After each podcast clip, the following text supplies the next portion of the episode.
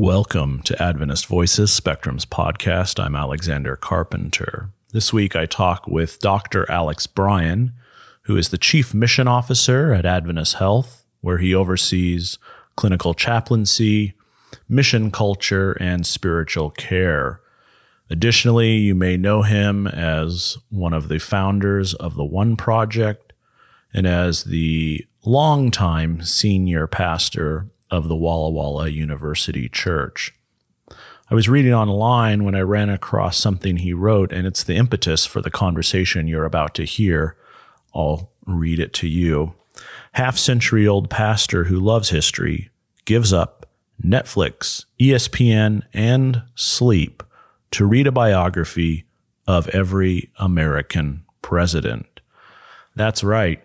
He read 19,000 pages and 43 biographies. Um, Cleveland was president twice, and he's still waiting for the current occupant to leave to read a biography about him. And so our conversation focuses on his reflections on leadership, what the presidency has provided for the citizens of the United States of America. And I have a question for you, and that is Is the phrase choosing between the lesser of two evils good? Is it useful? Is it something that we should continue to say? Or are we missing something about what the presidency is? I'm looking forward to sharing this conversation with you. Thank you very much for listening. Yes, I knew Sister White. We will not fear. The kingdom is alive. The kingdom's on the move when the poor and the meek and the hungry and the lonely. I'll never forget it. I think the first uh, reaction when I read your post on Facebook, I was impressed with both the subject matter and the scope of your project. And I'm curious, like, can you tell me about the moment where you went from thinking, hmm, this is an interesting idea to I'm going to do this? yeah, I mean, I think I had a couple motivations. Um, one is that at the end of last year, I actually took a couple months off the news cycle. I just needed a break, quite Yeah. quite honestly, and um, and it felt good. Like it, I just felt healthy. I I needed to fast from all that. So I think one one one. So that that would be one that would be one response is that I wanted to continue to do something that maybe it's escapism. I mean, call it what you want, but to, to kind of wander into a world that wasn't this one, at least a bit. Um, and history can do that for you. Yeah. And then, and then secondly, and then secondly, I guess, you know, like you, I read a lot, but I kind of thought, you know, I've never read in a disciplined way. I kind of just read a lot. So I thought, what if I took on like a project that felt like it had a beginning and an end? That might kind of be kind of interesting. So those are probably a couple of my motivations that got my wheels turning. And then, and then there's a blog by a investment banker of all things by the name of Stephen Floyd, who took about six years to read extensively uh, all the major presidential biographies. So he read like eight or nine, you know, on each president. And uh, I probably didn't have the stamina for that, but I decided I, I got to give this thing a go.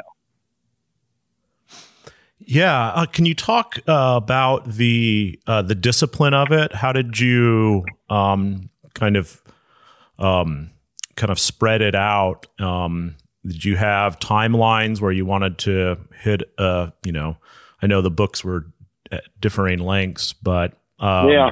I, I've been, you know, there was a a spate of you know projects like this, you know, uh, a year of living biblically, for example, that sort of set a beginning and end. Um, and th- I've I'm curious how you know. I mean, it's like working out in a way. You decide, hey, I'm just going to get up and do this thing, and you know, months later, you're kind of realizing, I guess I have some sort of schedule. Um, so I'm curious how that developed for you.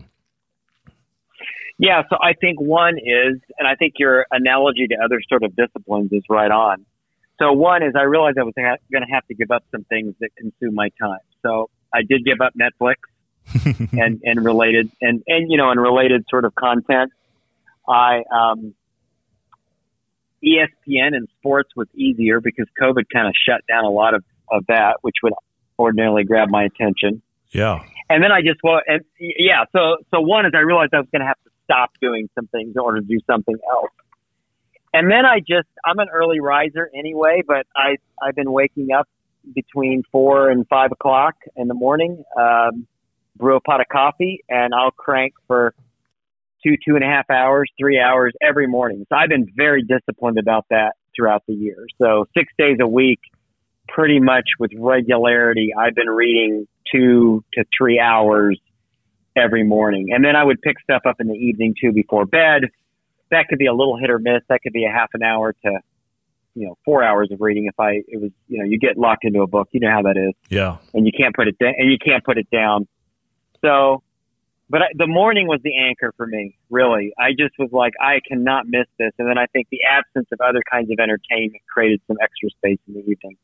And then, and, and then to answer your question, I kind of wanted a book a week. Now, Franklin Pierce was 130 some pages. so that was, you know, that was like a night or two at the most.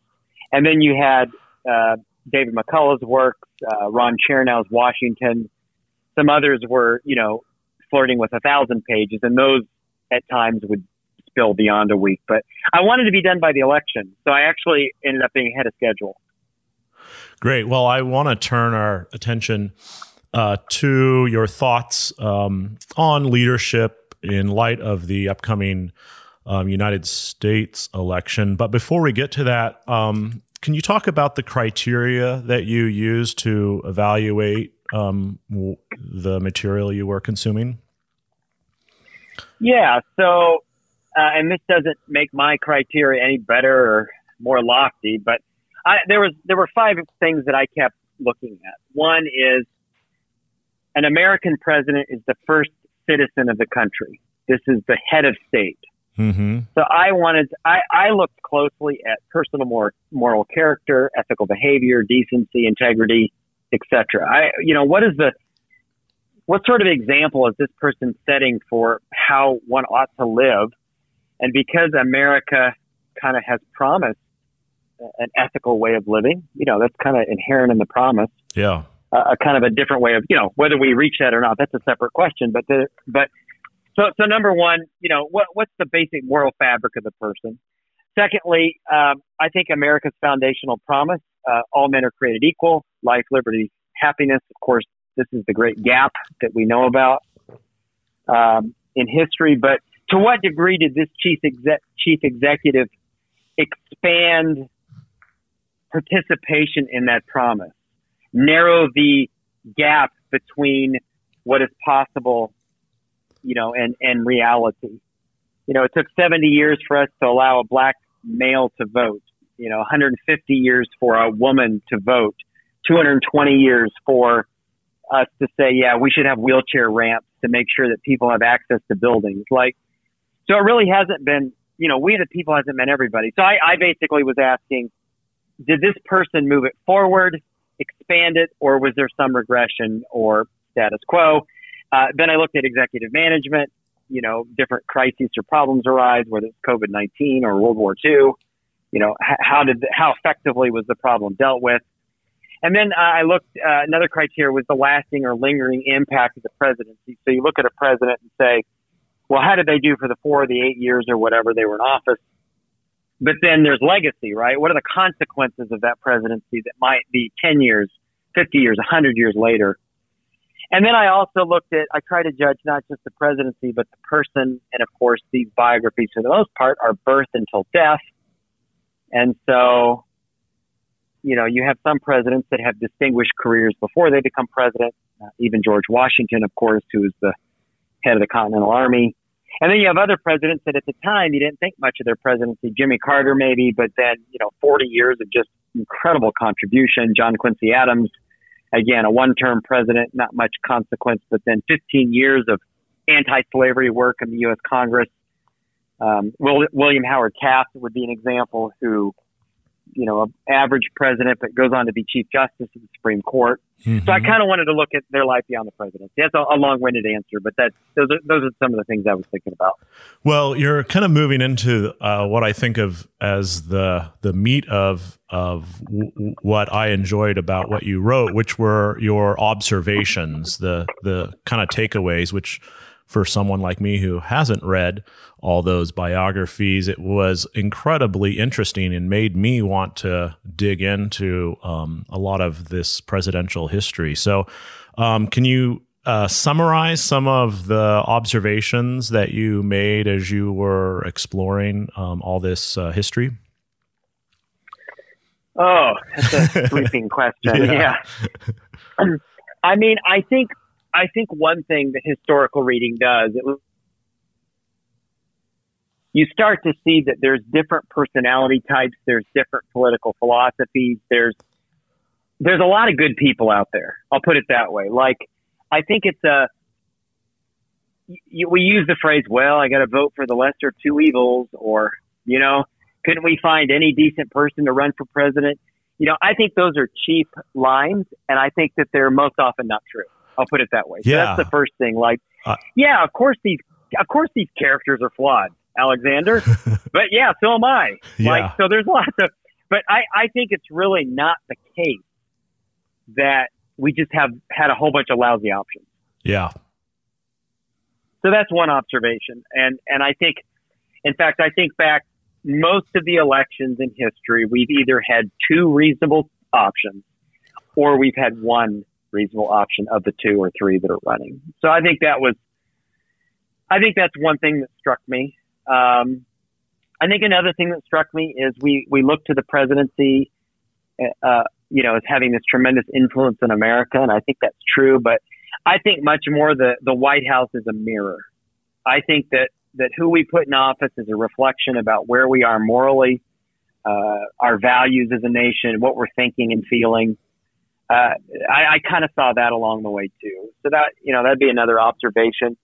A third observation, and then I'll let you ask another question in case I've headed in the wrong direction. No, this is great. So, and yeah, so like in my lifetime, for example, you, you would think of Reagan and Clinton, for example, two-term presidents, quite popular, um, as being, you know, these are the consequential ones, and then you think about the the men that they beat. So Reagan beat Carter, who was a one-termer. Um, Clinton beat uh, George H.W. Bush, who was also a one-termer.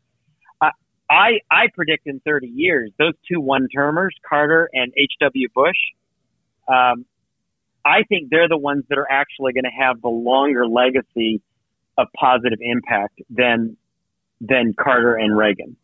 Tell me so- why.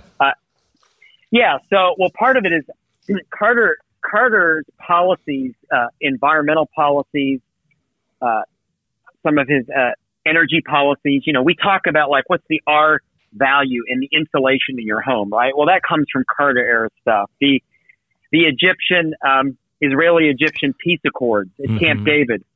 I mean, arguably the greatest foreign policy achievement of my lifetime. I mean, just ab- absolutely significant. Um, his decision to not go with the quick fix to, to, to settle a very bad economy with tremendous inflation in the late 70s, uh, he could have had a quick fix, but instead he made more measured decisions that were really created a tailwind for Reagan. So th- those are some of the things I think we're starting to, historians are starting to see that.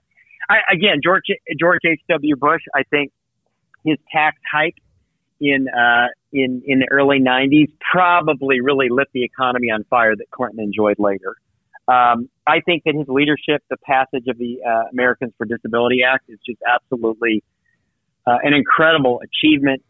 Um, if any war is, uh, you know, justified, I think that uh, the first Gulf War, the fact that it was measured, it had a limited scope, there was a broad-based coalition.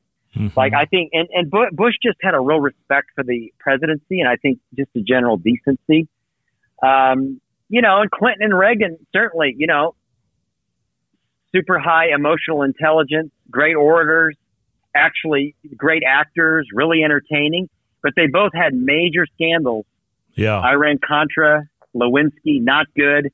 And I think Reagan probably gets a little bit too much credit for quote unquote ending the Cold War. I think there was a lot more involvement in that. And I think Clinton gets too much credit probably just for the American economy. And that's not, hey, look, that's not to knock the two of them. Again, I, I found myself really appreciating all the presidents more than critiquing them. But I just think that those are some of the things that just because you were popular in the moment, a, a historical eye can, can render a very different assessment.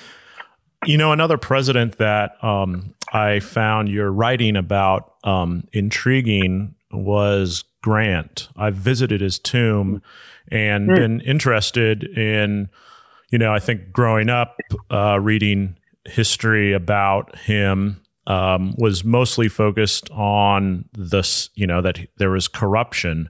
But reading what you wrote about him made me um, intrigued about uh, his biography. Do you mind talking about why your estimation of him grew?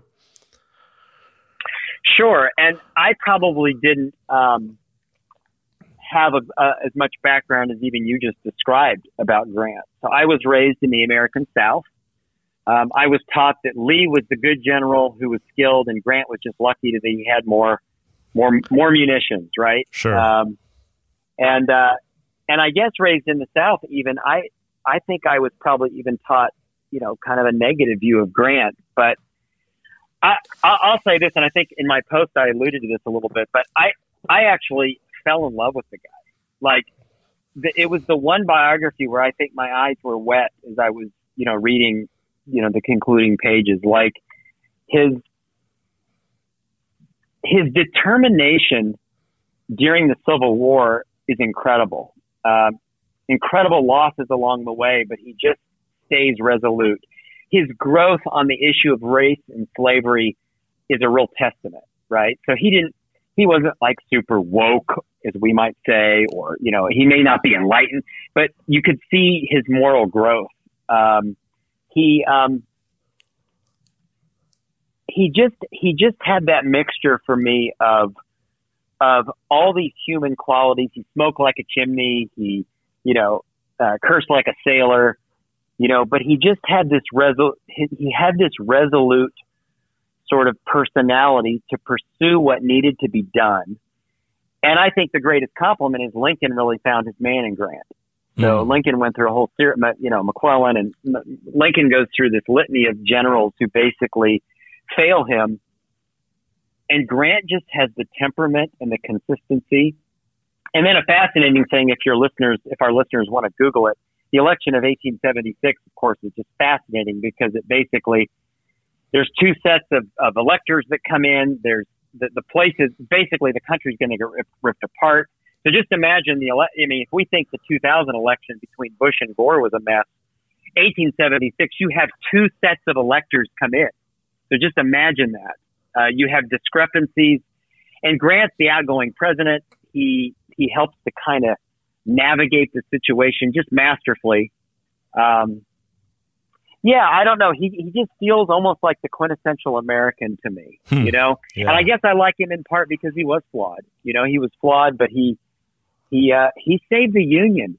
I mean, I uh, you know, along with Lincoln, this guy saved the Union, and and then I think does some reasonably good things despite the corruption in the in the reconstruction. Period. Yeah. Um, you know, I, I uh, you kind of alluded to this earlier, um, and I find this, you know, if you're in a public space, um, kind of hanging around, maybe mostly guys, and talk turns the election um, the the kind of default thing you already said this is you know people say well I'm just you know we got to choose between the lesser of two evils. Uh, that's kind of the default American kind of middle class comfortable language around um, our political leadership. You know, we crack jokes about politicians, which people have always cracked jokes about the powerful. It's our way of kind of trying to deal with that power imbalance, but. Um, I am curious, uh, and and I think you know, at least in the last uh, 40, 50 years, our uh, respect for institutions, our um, our disappointment with leadership uh, both of those things, well, the respect has declined, um, and our our trust in institutions has also declined. So I'm curious why your um, what your understanding of what makes a good leader um, is, and also um, you know how uh, how we deal with disappointment in um, hmm. folks that we give our power to. Man, I'm again, I'm not an expert. I'm just a guy that likes to read books. So I, I don't know if I'm. Help me.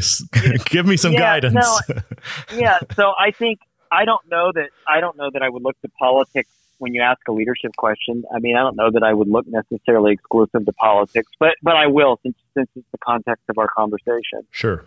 I think you know, I think months ago I had posted something I was kind of midstream in my reading about presidents who were way better than I thought they were kind of. And and I put a name on that list, and it was Abraham Lincoln. It's like, oh, I thought that's so cliche. You know, we just go back to Lincoln. But man, I read and and I had a Team of Rivals is the book I had selected for that um, uh, by Doris Kearns Goodwin. But yeah. his his humility, and so you asked me about qualities in leadership. His fundamental humility is just powerful the number of times, Alexander, that he would confess that he'd made a mistake publicly. I mean, again and again, he, he would not throw his people under the bus, but he would take responsibility.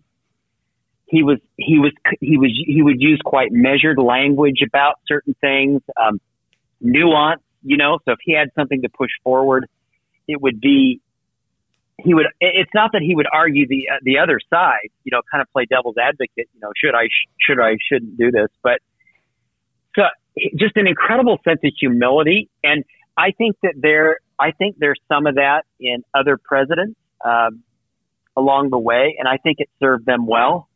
Um, i think that even though we might say that there was a lot of hubris in fdr for example i mean a very aggressive president yeah. the fact that he the fact that he was in a wheelchair historians, you know, that I've read look and say that really changed him. Like that basic humility that he had been wounded in that way um, was consequential.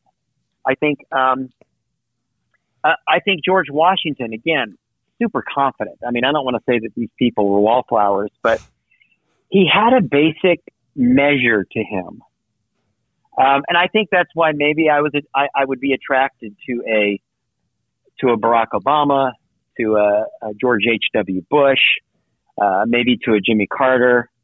Um, I think even again, I keep apologizing because all these guys are, you know, they're very confident folks. I mean, I don't want to say, but even Dwight Eisenhower, there was a certain measure. Um, you know, he decided not to use nuclear weapons again. And if you go back to the 50s, this is an open question in in Korea and the Cold War, you know, places around the world. And his basic measure and pause, and I would call it almost the leadership humility. Um, I think that's a big deal, and I think, yes, I think I, I don't want to just dwell on that, but I think when leaders can put themselves in check, um, I think one of the great features of American the American political system is the fact that 36, 37 uh, presidents became former presidents. Yeah. Uh, I, I, I don't mean the ones that died. I think there was eight that actually died in office. I'm talking about these living former presidents, and they went without kicking and screaming. They went because there's a certain humility to going back to. So I think I, I know I think humility is a big piece. I also think that um, uh, I think that an appropriate sense of humor is another one that I detected. Um, it served Reagan well at times. Um, some of the best one-liners. Um, I think that Reagan's relationship with Tip O'Neill, who was the Democratic um, Speaker of the House of Representatives at the time, that they had a playful, you know, relationship where, where there was humor. Uh, Lincoln had a tremendous amount of humor. Um, so I think it's, um, yeah, I mean, we could, we could talk at length about other, other major qualities, but I'll just stick to those kind of core I think that basic humility, a recognition that there's limits, um, I think an appropriate sense of humor that's self-deprecating. I think that those things tend to, and may, are, so, so you tell me, do those things produce a mature leader or are they fruit of a mature leader? I'm not sure, but I think that those basic human qualities seem to to vibrate in the lives of the presidents when they were at their best. Hmm, I like that idea of vibration because I think that uh, helps to elevate and um, elevate someone's relationships. And I think when you're thinking about leadership, so much of it has to do with how they're connecting with people that mm. um, that they have power with or over. Um, so let me add one more H. You talked about uh, humor and humility. So as you're looking around, thinking about leadership from the national level down to the local, from church to the leadership that we have in our everyday lives um, with those around us, um, can you talk about what gives you kind of hope for the future of humanity? Oh boy. um, I think I have hope because most of the people that I know, people I work with, my neighbors, um, younger generations that I have the, you know, the honor of interacting with, there's a lot of good people with a lot of good impulses. So if I don't just focus on the shocking headline, breaking news, you know, everything's breaking news. Yeah. Um, and I actually go, well, what about the people? What about the 300 people that I know? Um, there's a lot of good impulses there. Um, I'm a part of a book, uh, uh, whatever you want to call it, a book group, book, book club that's all online. Uh, that we started right after the murder of George Floyd. Hmm. And there's about, I don't know, maybe 14 of us in that group. We meet once a, once a week. Um, all uh, Caucasian, uh, white people by design, um, in order to do business with any of the darkness in our own souls, right? Yeah. To, to say we've got to we got to come to grips with this, and we need to have some honest conversations about this um, just being with those people every week, Alexander, and um, their desire to do good, to form a more perfect union, uh, to humble themselves, to recognize that we can love better. I think that that gives. I think that that gives me hope.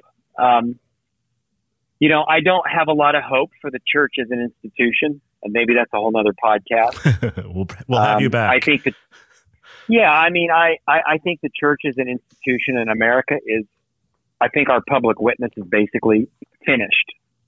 I really believe that. Like, I think it's just done um, for a variety of reasons. But if you peel back some of that, I think when you actually look at some, at people of faith, I think there's a lot of good impulses, people that are really doing their best to reflect the kinds of things Jesus talked about. Um, and I think that gives me hope. Um, so yeah, I guess it would be the people. I guess it's the people uh, uh, around. Um, I think I think the threat. I don't want to end on a negative note here, but I think the I think the threat of all of that is. I hope that we would spend more time reading 43 presidential biographies, you know, and reflecting on history instead of being fed the constant Twitter stream that just amps us up on things that are not true. You know, I think I think there's some risk to that, what I just described. I think it's going to take some intentionality. Um, I appreciate what Spectrum does, you know, community through conversation. Yeah. You know, it, it implies a slow cooker approach. We got to sit back. We got to be patient. We got to listen to each other. You know, I think that's the exactly the right impulse. So, but I think if we commit ourselves to doing that, I think that we we hunger for again, that more perfect union. I think we, we hunger for that communal, abundant life that Jesus envisioned. Well, thank you so much for um, first embarking on this project and and being so vulnerable and taking on uh, so much uh, material and and then synthesizing it, um, writing about it and speaking about it. It's definitely given me um, renewed uh, hope in the presidential system, and I'm looking forward to uh, voting soon and um, thinking and thinking about leadership uh, at all levels. So, um, a lot of gratitude. Well, uh, thank you. Uh, it was a it was a lot of fun to do. I won't lie to you. I'm enjoying reading something else right now to take a break. so I'm I'm reading uh, uh, Marilynne Robinson's new book. I'm just reading something completely different. Oh, um, nice. Yeah. Um, and uh, thanks for thanks for having me. It's it's always fun to talk to you in particular. Oh, uh, always a pleasure. Thank you so much. Yes, I knew Sister White. We will not fear. The kingdom is alive. The kingdom's on the move with the poor and the meek and the hungry and the lonely. I'll never forget.